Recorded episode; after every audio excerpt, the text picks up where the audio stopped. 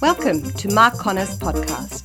This two part series is a brief summary of Mark's recent book on this important topic. Visit markconnor.com.au for details. There's many different ways of viewing your life, different metaphors, images. Uh, one of them is through a journey. And uh, when you're on a journey, it actually helps to have a map. Anyone like maps? The rest of you just like to wander, right? Uh, it helps to have a map. And so I'm endeavoring to present to you a bit of a map for the spiritual journey. And the purpose of this map is not to prescribe or tell you what should happen in your life, but rather to describe what often happens in the spiritual journey. So I'm endeavoring to uh, put together a bit of a map of the spiritual journey. And it also helps to have a guide. And I'm also sharing some of my own experience and hopefully being a help to you on your spiritual journey. And so let's do a quick review of some of the stages that we covered last weekend. First of all, our journey begins with a stage called awareness. This is where we discover or we recognize that there is a God. Some people call this conversion. Uh, for some people, you can remember the moment, the place, and where you were when this happened. For others, uh, it just kind of happened. They couldn't tell you when or where, they just became aware of God. In many ways, this is like waking up. Some of us wake up with an alarm clock. We know exactly we were asleep, now we're awake. Others of us just find ourselves awake. Uh, the point is, we don't all wake up at the same time, and we don't all wake up in the same way.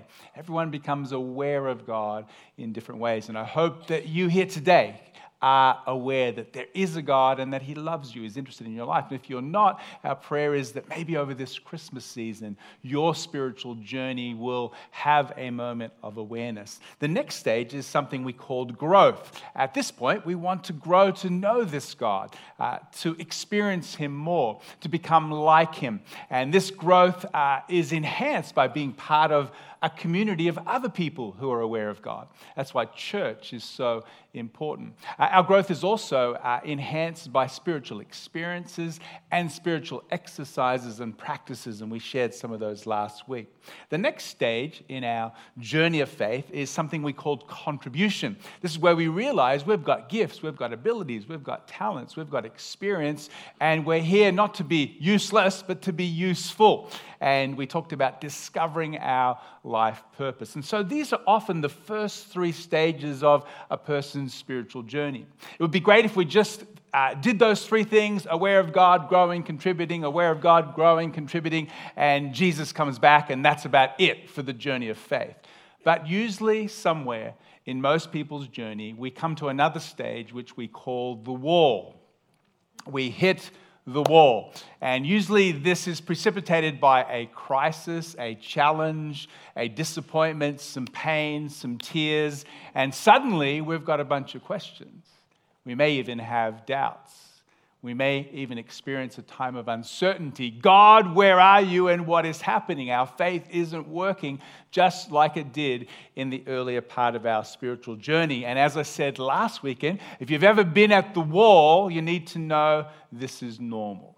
There's nothing wrong with you if you've ever hit the wall, as it were. This is a normal part of our journey. You know, if, we're honest, life includes moments of joy moments of excitement and enthusiasm. But on every, any given day, there are people going through pain, going through suffering.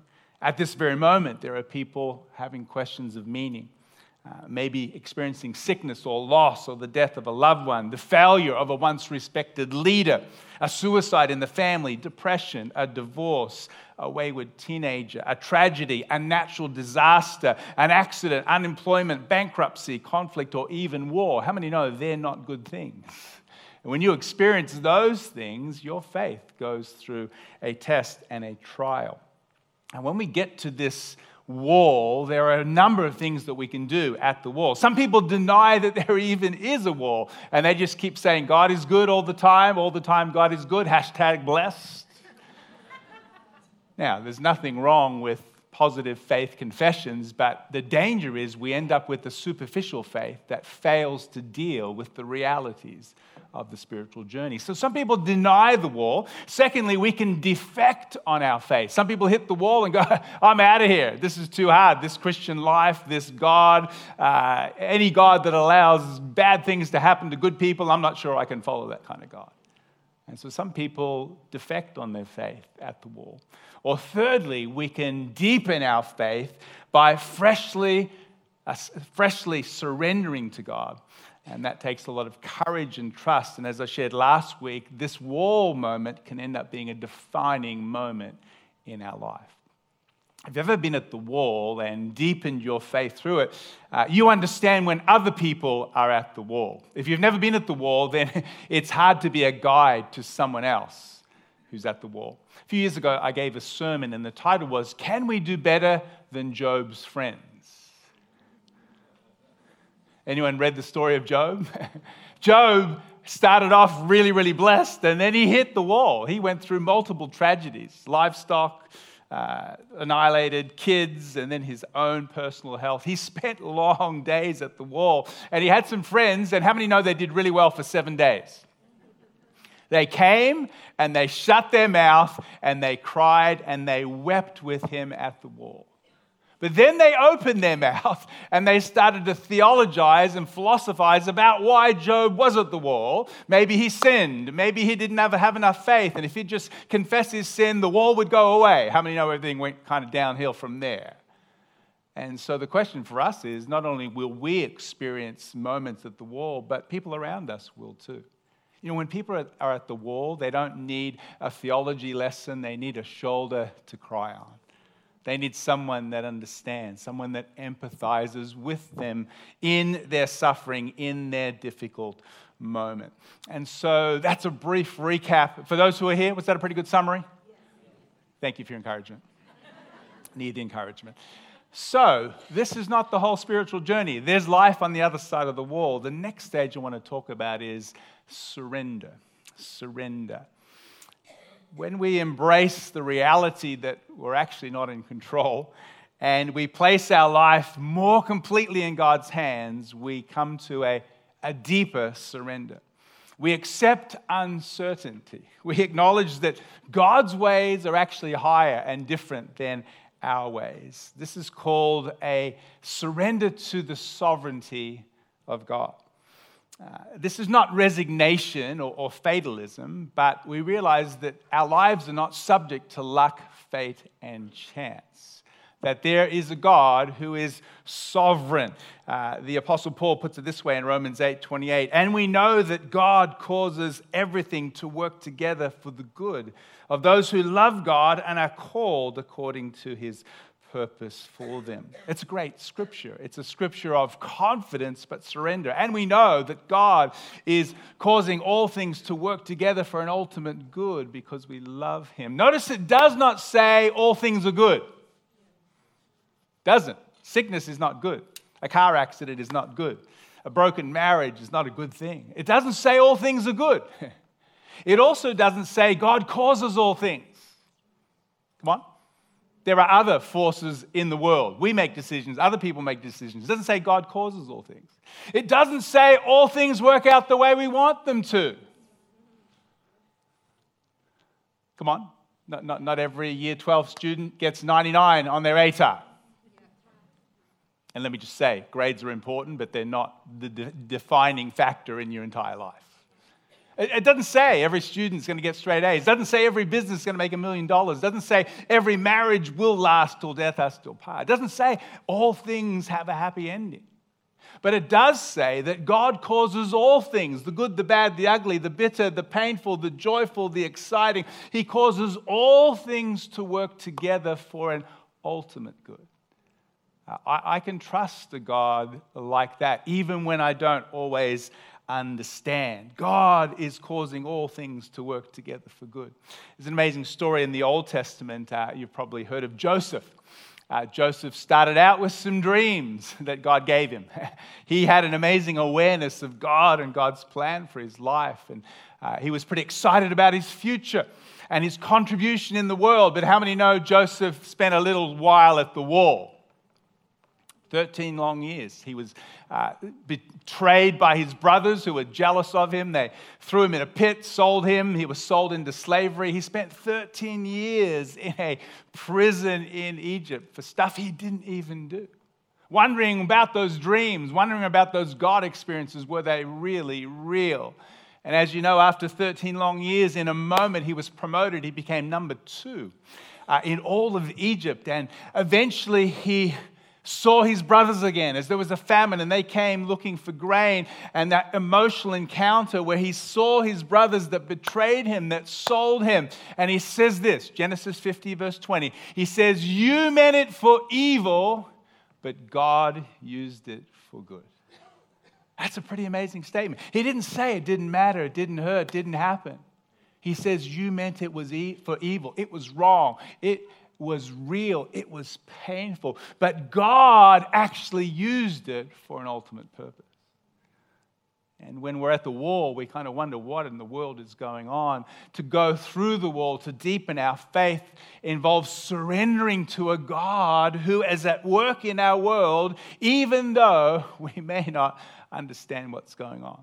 This is the faith of the three Hebrew children. Remember, they were faced with a fiery furnace if they didn't bow to these gods, these idols. And they said this God is able to deliver us from the fire, and He will deliver us from the fire. But even if not, we will still not bow.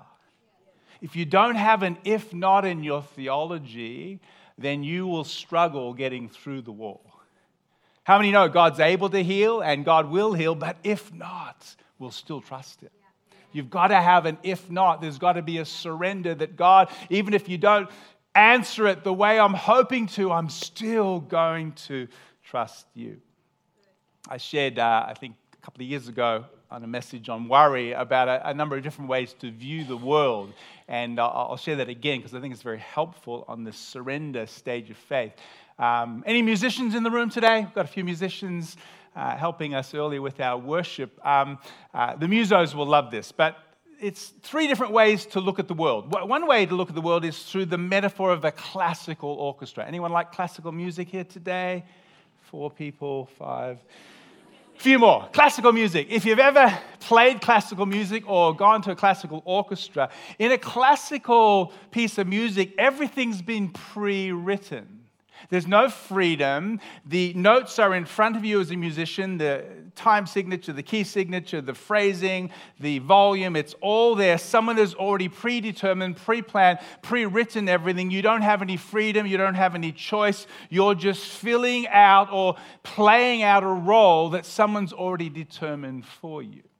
Now, some people think that's the way the world is. There's no free will, there's no choice. God's already determined everything that's going to happen. You ever heard someone say, well, it happened, so it must have been God's will? It's called determinism. And some people believe the world is all pre programmed. We don't have a choice. We don't have free will. It's like a classical orchestra. Other people react to that, say, no, no, no. And they come over here. Anyone heard of a jam session? In a jam session, there's no music, there's no plan, there's no order. You just make a joyful noise. And so the guitarist is rocking away, the drummer's going, the sax player, everyone's doing their own thing. There's no plan, there's no order. It's just a cacophony of sound. Some people think the world's like a jam session. There's no plan, there's no order, there's no meaning. You've just got to find it, and if it feels good, do it. It's called existentialism. No plan, just find your own meaning, find your own happiness. There's a third option, and it's through the metaphor of a jazz band. Anyone like jazz in the room today? Okay, in jazz, we've got something unique happening. There's a chord sequence, there's a rhythm underneath the music, but on top of the rhythm and the sequence, there's something called improvisation. One instrument plays and the other one listens and they respond. And so there's interaction and interplay. Sometimes there's dissonance, dissonance, sometimes there's discord, but the music is going somewhere. I'd like to suggest to you that the world is less like a classical orchestra, less like a, a, a jam session, and more like a jazz band. So you and I make choices. Other people make choices. There's moments of discord, moments of dissonance, moments when it just isn't sounding that great. But underneath all of our choices, even our mistakes, even our failures, the hand of God is actually taking the music somewhere. It's called providence. Providence. That's what Joseph's, Joseph's saying. Hey, there was some moments there. Whoa, didn't like what was happening, but God was moving my story and his story forward. This stage of surrender requires us to believe in the providence of God. Um, I like doing a bit of cooking. My wife is a great cook. She doesn't use recipes, she just throws stuff together and it's amazing, but she could never repeat it. I follow the recipe book. I like to follow the instructions, get it down, and then improvise a little bit. Uh, one of my favorite recipes is a Thai green curry. Anyone like Thai curry? Love Thai curry. Cooked it many times. You know, I was cooking it one day, and as I was putting it together, I thought, you know, there's some ingredients in this curry you would not like by themselves. Anyone had a cup of fish oil lately? Just kind of, yeah. Anyone had a tablespoon of chili flakes lately? There's certain ingredients that by themselves are actually unpleasant, they're distasteful. But isn't it amazing when you mix it all together, what an incredible flavor emerges? I think life's a little bit like that. If we went around the room today with a microphone and said, You, you had any painful moments in your life? How many know we'll be here a while? Probably everyone in this room has had some moments where you go, I don't want that again. That was hurtful. That was painful. Joseph would say the same. But you know, God has the ability to take all of those experiences and make something beautiful of our life if we will trust Him, if we will surrender. This surrender on the other side of the wall is a deeper faith than we had when we first became aware of God. The next stage of our faith I want to call paradox paradox. This is where we become comfortable with a new certainty in God, but also comfortable with ambiguity in life. We realize life is not fair, but God is good. How many know that's a paradox? Life is not always fair, but God is good. That's a paradox. That's two things that have to be held in appropriate tension. See, theologically, if you've ever been to Bible college, we live between the now and the not yet. The now and the not yet. How many know now Jesus conquered and paid the price for sin on the cross? Now. But how many know not yet has sin kind of left the world? So, so sin's already been paid for, but not yet has it left the world or our lives. How many know on the cross Jesus uh, paid for and took all of our sicknesses and diseases? Come on. How many know not yet do we see sickness and disease leaving the earth? Uh, how many know on the cross Jesus conquered Satan? He did. How many know not yet has Satan been fully bound? How many know on, on the cross Jesus conquered death? He did. We sang about it tonight. But how many know not yet has the last enemy yet to be destroyed? See, we live in this liminal space, this tension between what is now already a provisional reality, but what is not yet fully been realized. A liminal space is a little bit like a trapeze where you let go of one and you haven't quite got the other. How many know that's a little freaky? We live in this liminal space of now but not yet. And unless you believe in a God that has his arms underneath, it can be a little scary. This is the paradox of life. You know, the Apostle Paul had more revelation than anyone other than Jesus. I mean, he went to the third heaven apparently one day for some revelation. I haven't even been to the first heaven yet myself been to the third heaven, wrote most of the New Testament. I mean, this guy had amazing revelation. But listen to what he said in 1 Corinthians 13 12. He says, Now we see things imperfectly, like puzzling reflections in a mirror. But then we will see everything with perfect clarity. Then he says this All I know now is partial and incomplete, but then I will know everything completely, just as God now knows me completely. This is the leading theologian of the Christian faith who knows more than anyone who's ever lived other than Jesus. And he says this All that I know is partial and incomplete. He doesn't know it all and he's okay with it. Paul doesn't know it all. He doesn't have all the answers. He hasn't had all of his whys resolved. He's got things he doesn't see, things he doesn't know. He's comfortable, however, with the mystery of not knowing. This is a paradox. He's comfortable with ambiguity, even with contradictions. He's willing to trust God even though he doesn't have all the answers. Well, what a contrast to our world today. You know, if you look at the church today, there are 39,000 Christian denominations today. Not, not churches, denominations. And every denomination has a statement of faith showing what they believe is the truth. And many of them are busy showing the others that they're wrong, calling some of them heretics. Yet here's the guy who knows more than everybody going, you know what? I don't actually know all the answers. I, I don't see it all yet. One day I will, but right now I don't. what arrogance to think that we're going to have all the answers. You totally take the mystery out of life and out of faith. Oh, the joy of not knowing it all and being okay. This is a deeper stage of faith here where we just, we're okay. Hey, life is not always fair. I don't have all the answers. I don't know all the answers to every question you have, but I can actually trust God because there's a mystery to life. There's a mystery to life. We can still be joyful even though we don't know and fully understand all there is to life. See, not all of life is black and white. Have you discovered that? There's a wonderful rainbow of colors in this universe. And we try to put God in our puny boxes.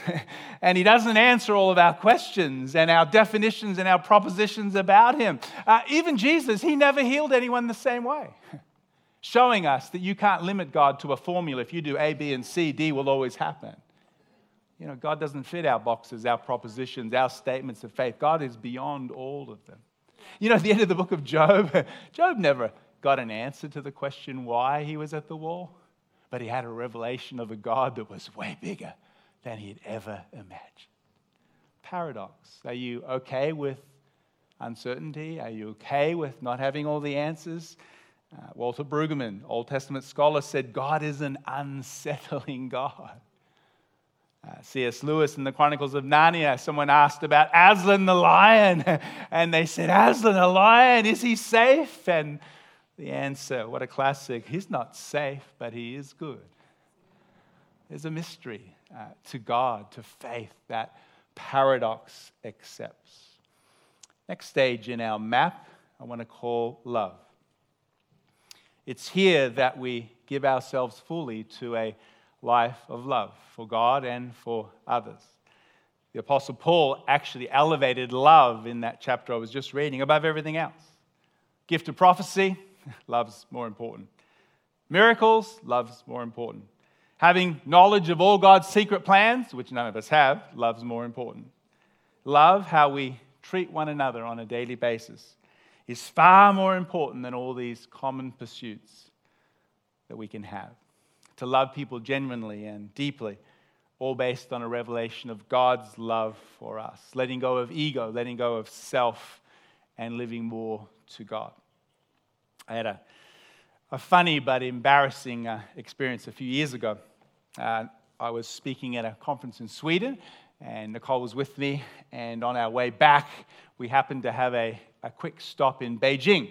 It was actually a 24 hour stop. I'd been to Beijing a few times myself, but Nicole hadn't. So when I saw we had a 24 hour layover, I said, hey, hey, honey, let, us let's, let's get out of the plane, leave the airport, let's go do a little sightseeing. Um, I reckon in 24 hours we can see Tiananmen Square, the Forbidden City, and get up to the Great Wall. You can see where this is going. Anyway, so we landed, we landed in Beijing uh, and we managed to get a, a, pass out of the airport.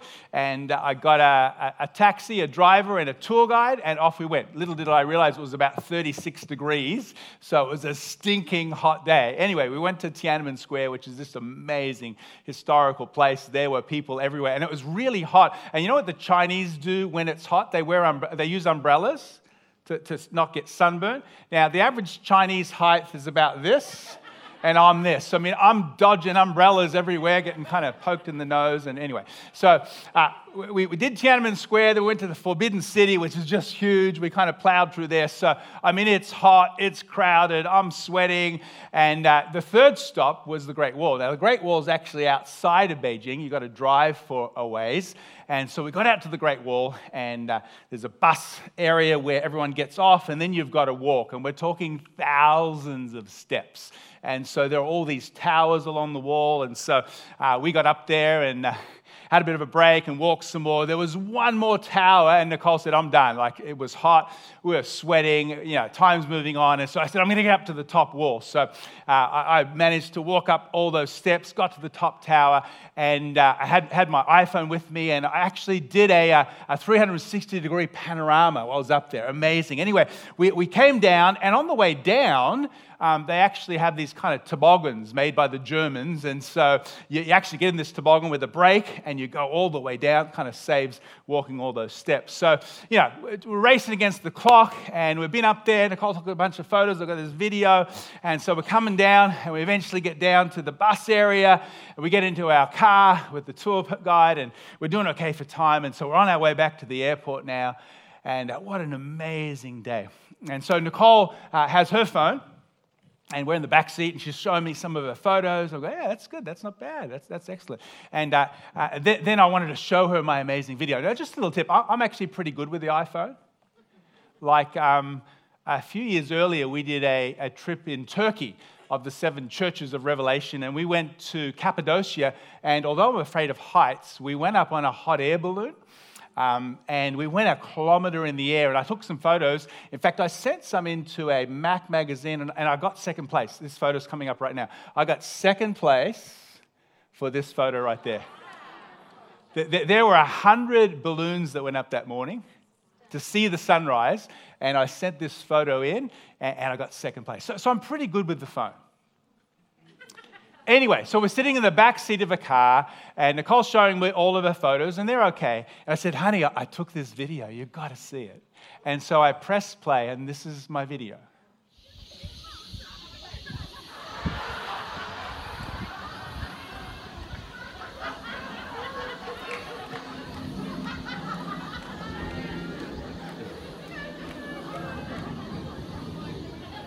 Now, I'm going to give you the privilege of seeing that one more time.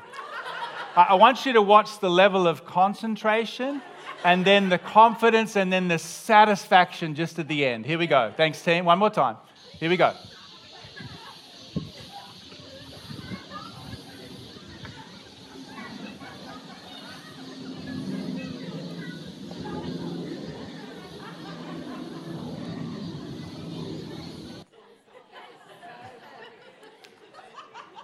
Now, uh, what, what had happened, it's a sunny day, it's glary, so I hadn't noticed that I've just taken a 360 degree selfie video. now, now, now, now, just get this, just get this. We're on the way back to the airport. I've just been to one of the wonders of the world, the Great Wall of China. And all I've got to show for it is a photo of my unshaven, ugly, sunburnt, sweaty face.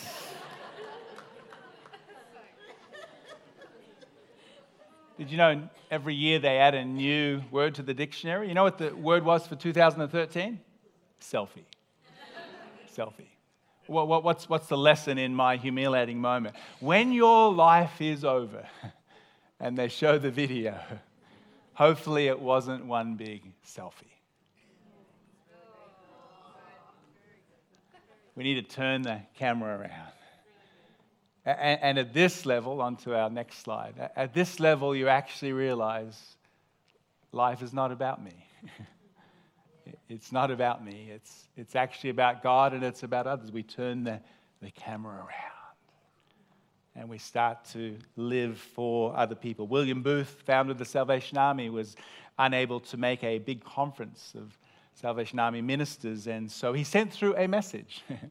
and they got the message and they got up in front and said, uh, William Booth can't be here today. And they read his message, and it was one word others. That was the whole sermon others. Because that's what life and ministry is all about. It, it's not about ourselves, it's about others, turning the camera around. Jesus said this Give away your life, and you'll find your life given back. Not merely given back, but given back with bonus and blessing. Giving, not getting, is the way to real life. Another place, he says, If you grasp and cling to your life, you'll lose it. But if you let your life go, you'll live life on God's terms. And so here is a sample map of the spiritual journey. It, it, it's a mystery. And as I said, although we've looked at it sequentially, it doesn't normally happen that way. Every one of you are unique. Every one of us are individuals. And although we presented it as a circle, um, the journey of faith has curves and twists and surprise. And sometimes we jump from one phase to another. And sometimes we feel like we're in two stages. Sometimes we get stuck. Sometimes we move in random patterns. But this is often the journey of faith awareness of God, growing, contributing, moments at the wall, surrendering afresh to God, accepting paradox, not knowing it all, and then realizing that life is actually about love, giving, and living for others. There's no stage that's better than the other. We all arrive at the stage of love and we're not finished. We often move on to greater awareness of God and further growth and further contribution and maybe some more time at the wall. Hopefully, we go to higher levels and experiences with God. Notice that God is at the center. And He is present and at work in every stage of our spiritual journey. And our job is not to try to control the journey, but to hopefully becoming closer and more connected to God at each stage that we find ourselves in. So, the ultimate goal of the spiritual journey is to know and experience God. And so I wonder where you may be right now in your spiritual journey. You identify with one of these stages? I wonder where you've been in the past. Can you identify maybe when you became first aware of God? Some moments at the wall. Can you see possibly some of your own experience in this map here. Uh, what, what, insights can you glean from this for relating to others, maybe sitting right next to you, who are at different stages in their journey of faith? We're not all at the same stage. Uh, what activities or experiences could be helpful at the stage you're in now? They're, they're different for every stage. You know, entire families and communities can experience stages of faith together awareness of God, or maybe some grief and some loss. Uh, many churches only focus on stage one, two, and three. Come to Jesus, grow, get in a life group, serve, contribute. Uh, what would it look like to actually celebrate all of these experiences of faith? And that's one of the things I love about Bayside is the, the, the breadth and the mystery that we embrace in this journey of faith. There's an old hymn called Great is Thy Faithfulness It's taken from the book of Lamentations. And Jeremiah, who wrote this lament, was living during one of the darkest moments of Israel's history. God's city, Jerusalem, had been burned with fire. The people had been taken into captivity. The entire community was at the wall. The entire community was at the wall going, God, where are you? We're supposed to be your people. What in the world is going on? And in that context, he penned these words The thought of my suffering and homelessness is bitter beyond words. I will never forget this awful time as I grieve over my loss. There's no denial there. Yet I still dare to hope when I remember this the faithful love of the Lord never ends, His mercies never cease. Great is His faithfulness. His mercies begin afresh every morning, I say to myself, How many know you've got to talk to yourself? We all talk to ourselves, but what are you saying to yourself? I say to myself, The Lord is my inheritance, therefore I will hope in him. How many can see a level of surrender and trust here at the wall? That's unbelievable.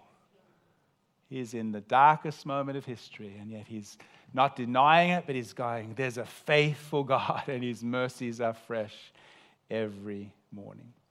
And so, wherever you may be on your spiritual journey, awareness of God, growing, contributing, maybe some moments at the wall now, maybe learning to live with, with paradox, the scary in between times, or maybe realizing that life is actually about love. Wherever you are in your journey, let me finish with a prayer, a prayer blessing attributed to St. Patrick. Christ be with us. Christ within us, Christ behind us, Christ before us, Christ beside us, Christ to win us, Christ to comfort and restore us, Christ beneath us, Christ above us, Christ in quiet, Christ in danger, Christ in hearts of all that love us Christ in mouth of friend and stranger, Christ with us. Let's pray. This two part series is a brief summary of Mark's recent book on this important topic. Visit markconnor.com.au for details.